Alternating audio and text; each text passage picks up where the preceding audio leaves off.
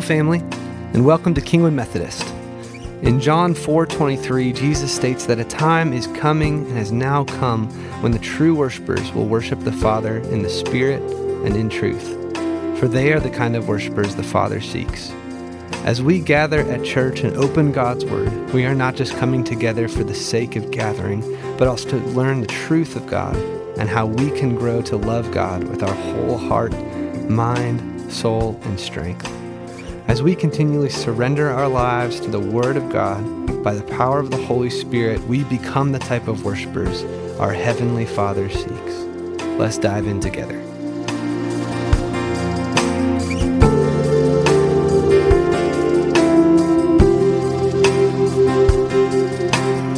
Hey, if you are uh, if you're married, then you understand a little something about conflict. Um, uh, and so that, that conflict in marriage class uh, is a beautiful way just to be in, in, in communication and in, in, community with others who are, are in the same boat as you. Uh, even if your marriage is the most perfect marriage of all times, um, you deal with conflict. And so uh, just a great way to, to process some of that and to, to figure things out. Um, we don't have all the answers, but we'll ask a lot of questions. Um, so in our, in our sermon series today, oh, by the way, I'm Clint uh, Wiley. Um, and uh, one of the pastors here. And uh, it, it's a, just a joy to be able to, to be up here and to serve um, this community and serve you guys. So we are, uh, we just started Lent. How many of you guys went to the Ash Wednesday service in some way, shape, or form this last week? Um, so that begins our Lenten journey. Uh, and we're, we're beginning a sermon series during this season of Lent called Questions uh, on the Journey to the Cross. And we're looking at some different questions throughout Scripture that really kind of ask, uh, ask of our soul, that ask us a little bit about where we are. Uh, questions are a really powerful thing, aren't they? Questions, uh, even more than answers, can um, engage on a deeper level, right? Um, it engage, questions engage deeper thought, they engage conversation, they engage us in relationship. Questions uh, challenge our social norms. They challenge the ways that we think. They challenge the, the, our, our modum operandi, the, the way that we live out our lives. They challenge us more than answers, oftentimes. One thing that questions really do is they reveal the root of our intentions.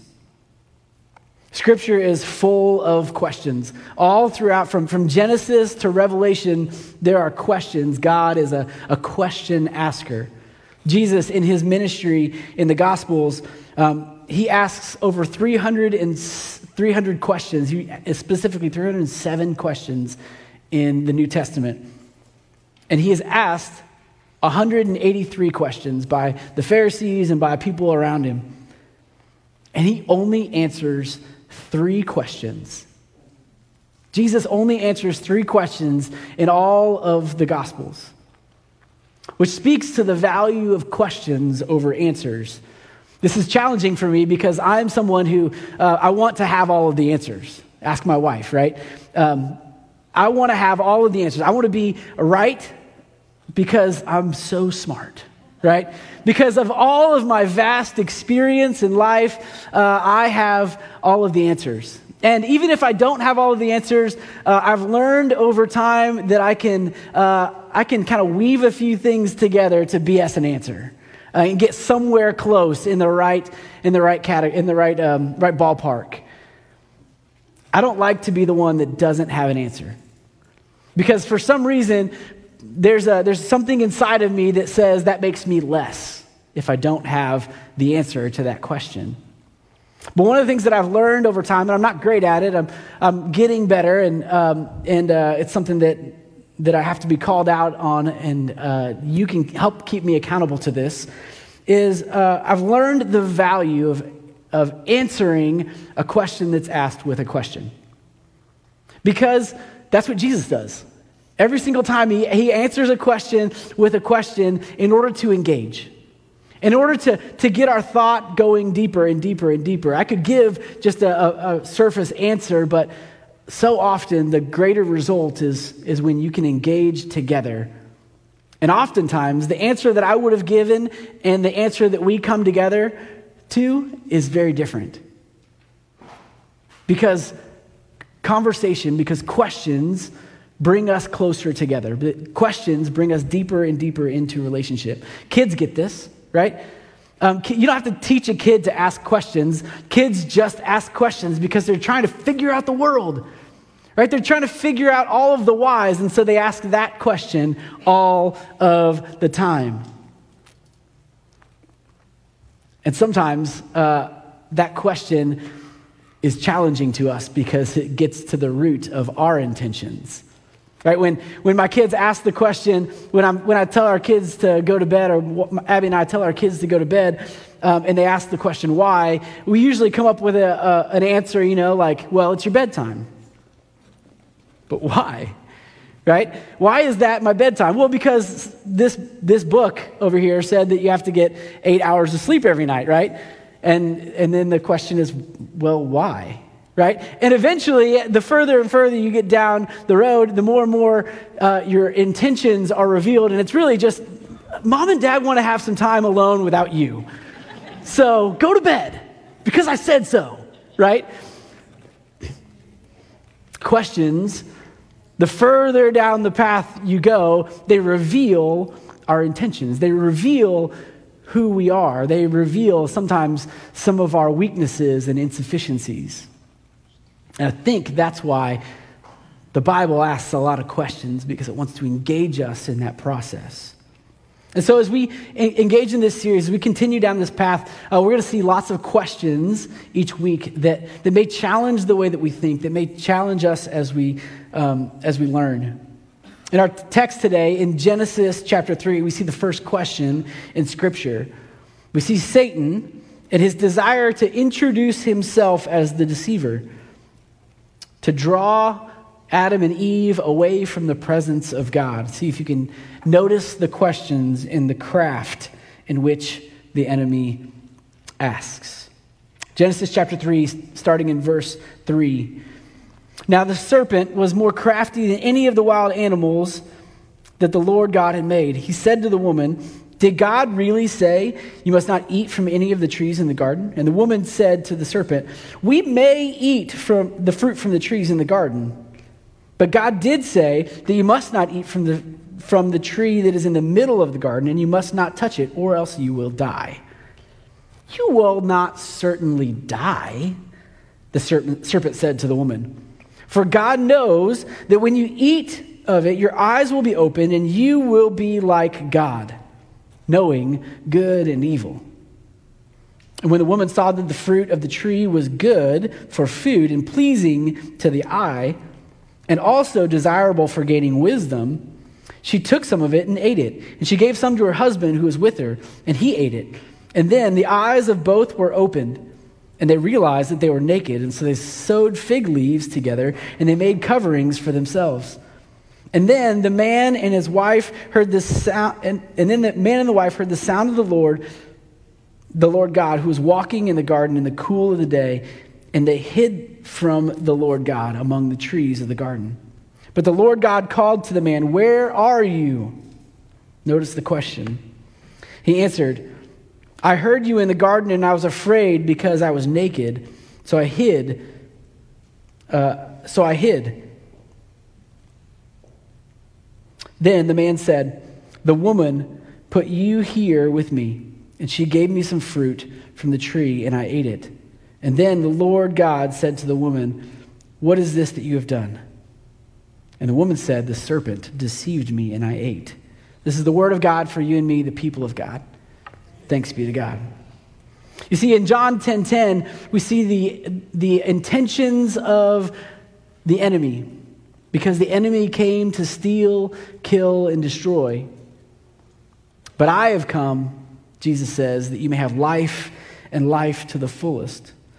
What the enemy is trying to do here is to draw, to draw Eve and Adam by proxy out of the presence of God.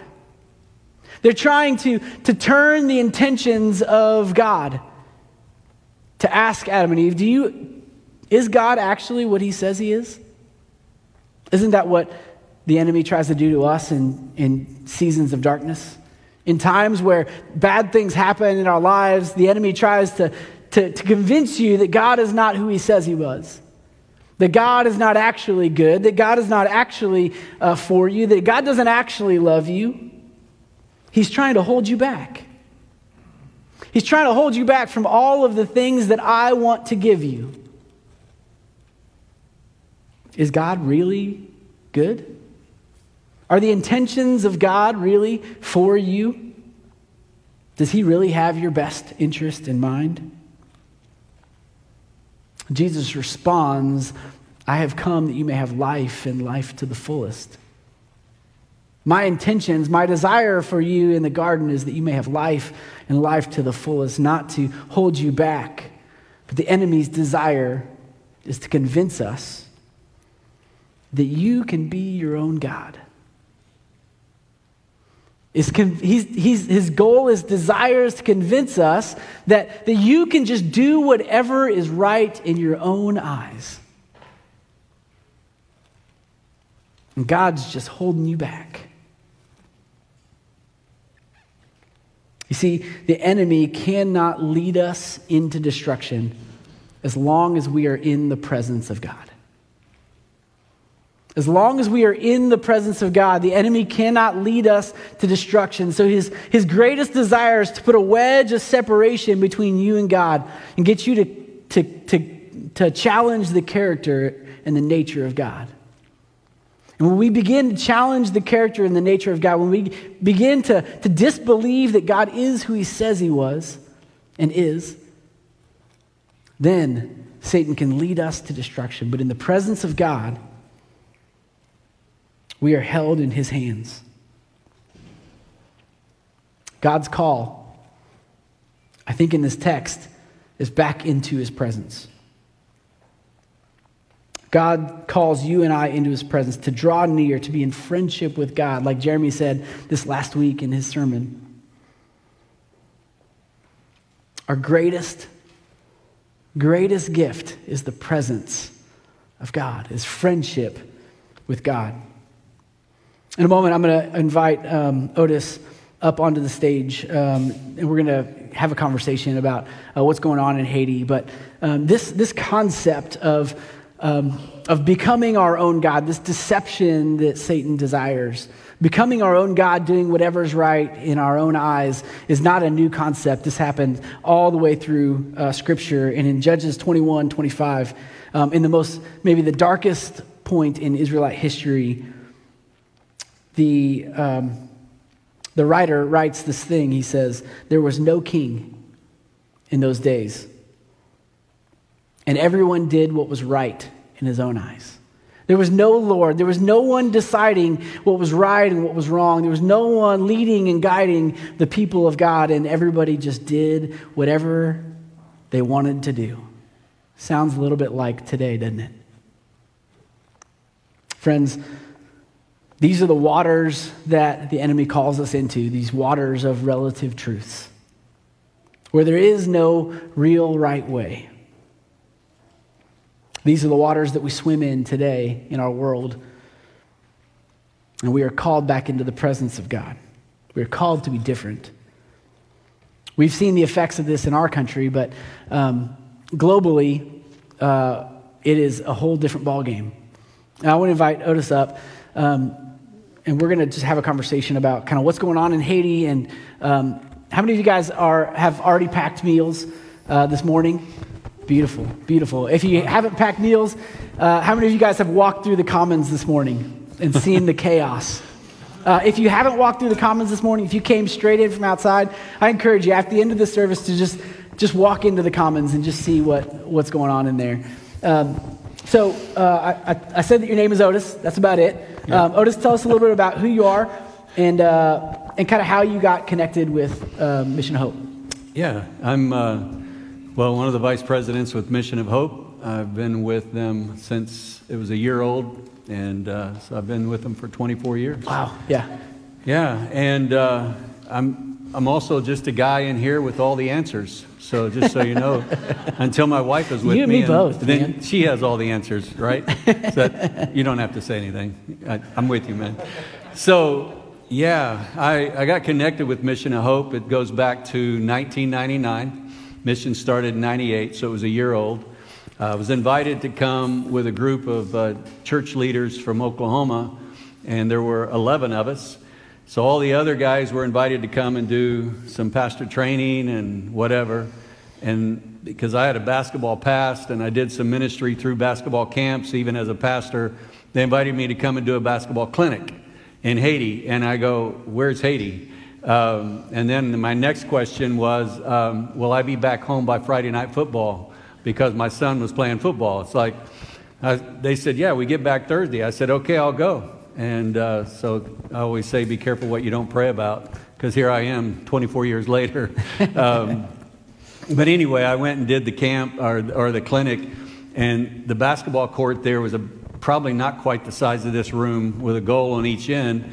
The school was around 400 something children. They brought 300 of those children that were like first grade through sixth grade out on that court with a translator and two basketballs. And it was like, okay, we got a problem. And yeah, it didn't start well. So I turned it into a vacation Bible school uh, with a basketball. And at the end of the day, Brad then approached me at dinner and said, Man, you just need to go to work for me. And I go, You must really be desperate, whatever. But anyway, it, it, it's all worked out, and that's how I got connected, and here I am Yeah. today. So, we talked a little bit about kind of the, the enemy kind of drawing us away from, from the presence of God and um, everybody kind of doing what's right in their own eyes. And we've seen that here in America on some level. But um, tell me a little bit how, about how you've seen that in Haiti. Yeah, I mean, first of all, I, uh, Clint, I just, as you were sharing, uh, I think all of us are a little guilty of probably in those moments of trying to just do it our way. Uh, I mean, I, I know I have, and even as Mission of Hope as an organization, um, we've, we've been guilty of that, and then we finally try to find our way back to really what God wants to do and, and do it His way. Uh, but in Haiti, you obviously have a political system, just like we do here, that right now is in turmoil because they want to do it their way. There's gangs that's wanting it their way. There, even the mission organizations in Haiti, many of them that have not succeeded, have gone in and said, "We're going to do it this way or the highway." And we're not going to follow your culture. You're going to be like us because we're Americans and we have the best answers, right? We know how to fix this. All the answers. And yeah, and so it, and most of those organizations usually end up fizzling out. They don't. They don't happen.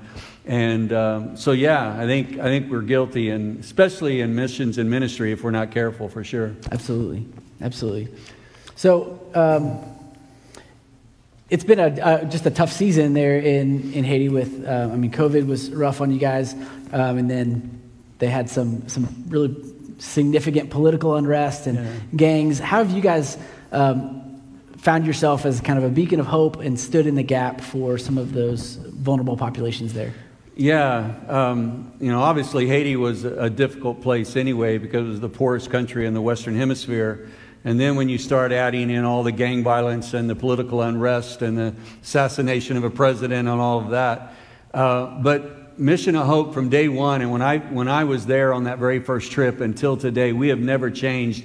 Our target is, is simply to bring life transformation to every man, woman, and child in that country for to present to them opportunities to hear and see and feel the gospel. So everything we do, we we want the gospel to be front and where people can hear that and see that. And we do it through programs like education, nutrition, which you guys are a part of today, uh, medical, and then, of course, everything. We have an ag program, but everything we do, we do through the local churches in the villages, trying to keep it on track, on path, and affecting the communities with the gospel. Uh, again, giving people opportunity to hear that. So, Absolutely. Uh, and I love, I love what you guys do because um, in 2 Corinthians 5, uh, Paul calls us ministers of reconciliation.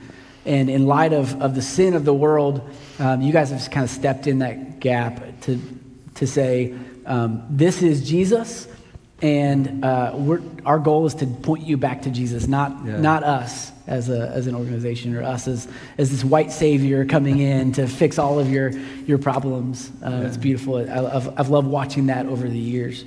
Um, so, what are, what are some of the challenges that you face in, in Haiti? Kind of to, to do the, that work? Yeah, I mean, since 2018 is when the political unrest kind of kicked into to high gear, we haven't been able to take teams.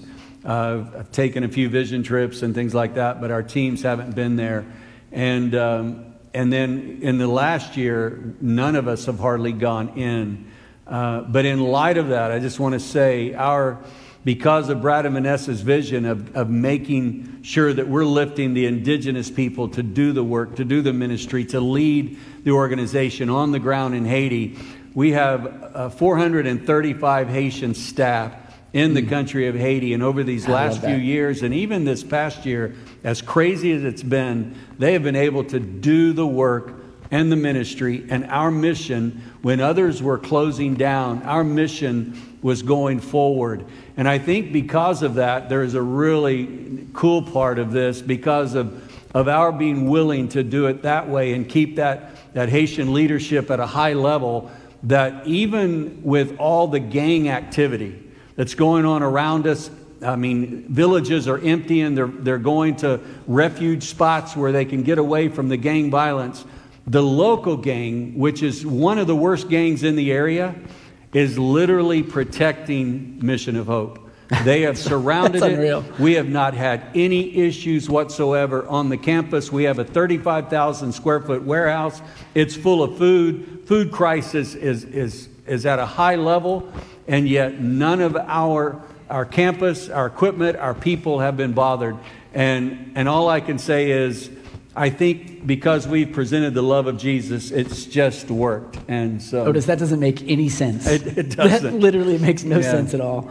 Um, yeah, I love, I love the fact that, uh, that, that God is still working in the midst of those challenges. Um, and it, I think it's a testament that, that God is the engine and not you. Yeah. Um, and if God is the engine, then those crazy things that don't make any sense can actually happen. Exactly. Um, only God can work out some kind of some kind of a peace scenario yeah. with a, a, a, gang in the. And it's not really area. a deal with the devil, just so you know that.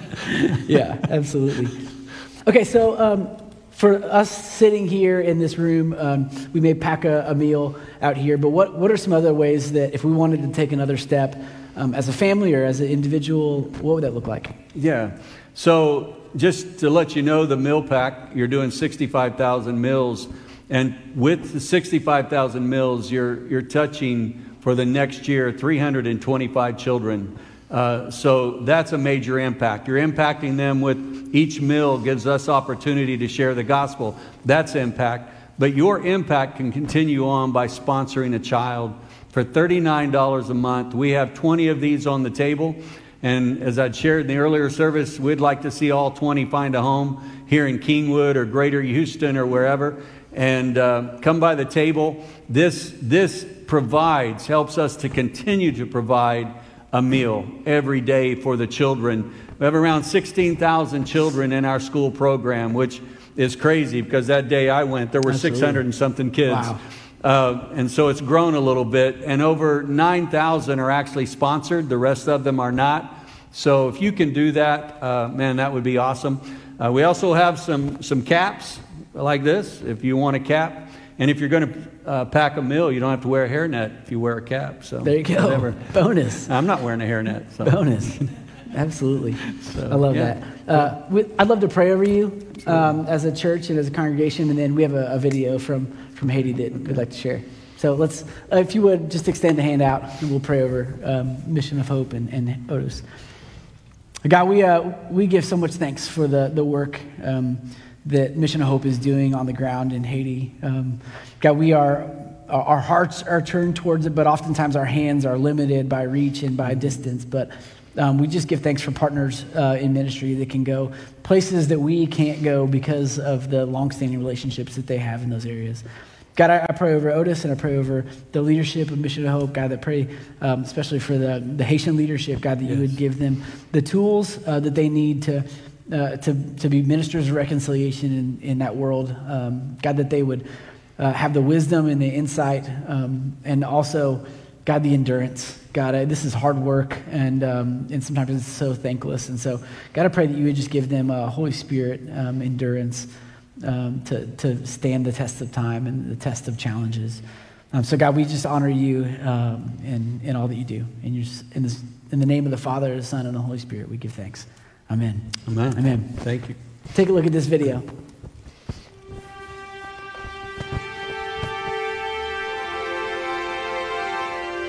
Hey, Kingwood family, as we look back at 2022, it's been an incredible year of ministry. In Haiti specifically, our staff of 420 have been heroic in what they've done.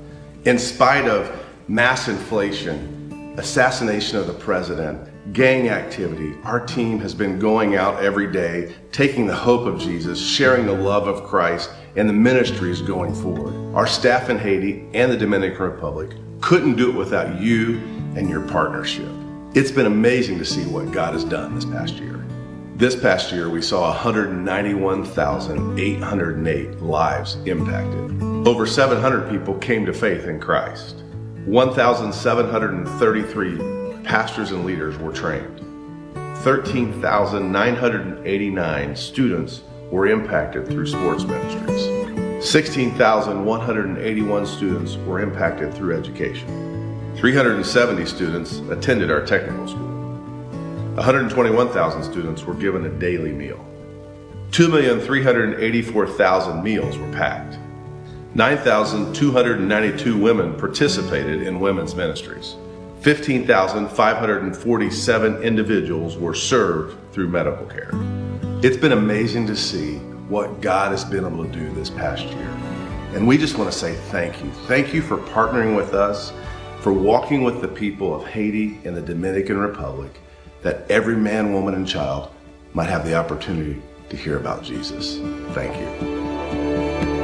Amen. Amen. Hey, and if you're a student in our student ministry, uh, there is a mission trip this summer going to the Dominican Republic, which is the other side of the island uh, that Mission of Hope has um, expanded their ministry to bring groups in to do that some of that work. And so, if you're interested in that, um, reach out to Blake uh, in uh, in this work. So, as we enter into communion, um, I want to remind you um, that this is an opportunity for us to to to recognize that as we eat from this table, not all kids are going to be eating um, today across the world. And so, uh, but what we can uh, hope and what we, what we do is we partner with ministries that can bring this, this kind of meal, uh, the meal of, of Christ's love to the world. And so, um, as, as we take of communion, be reminded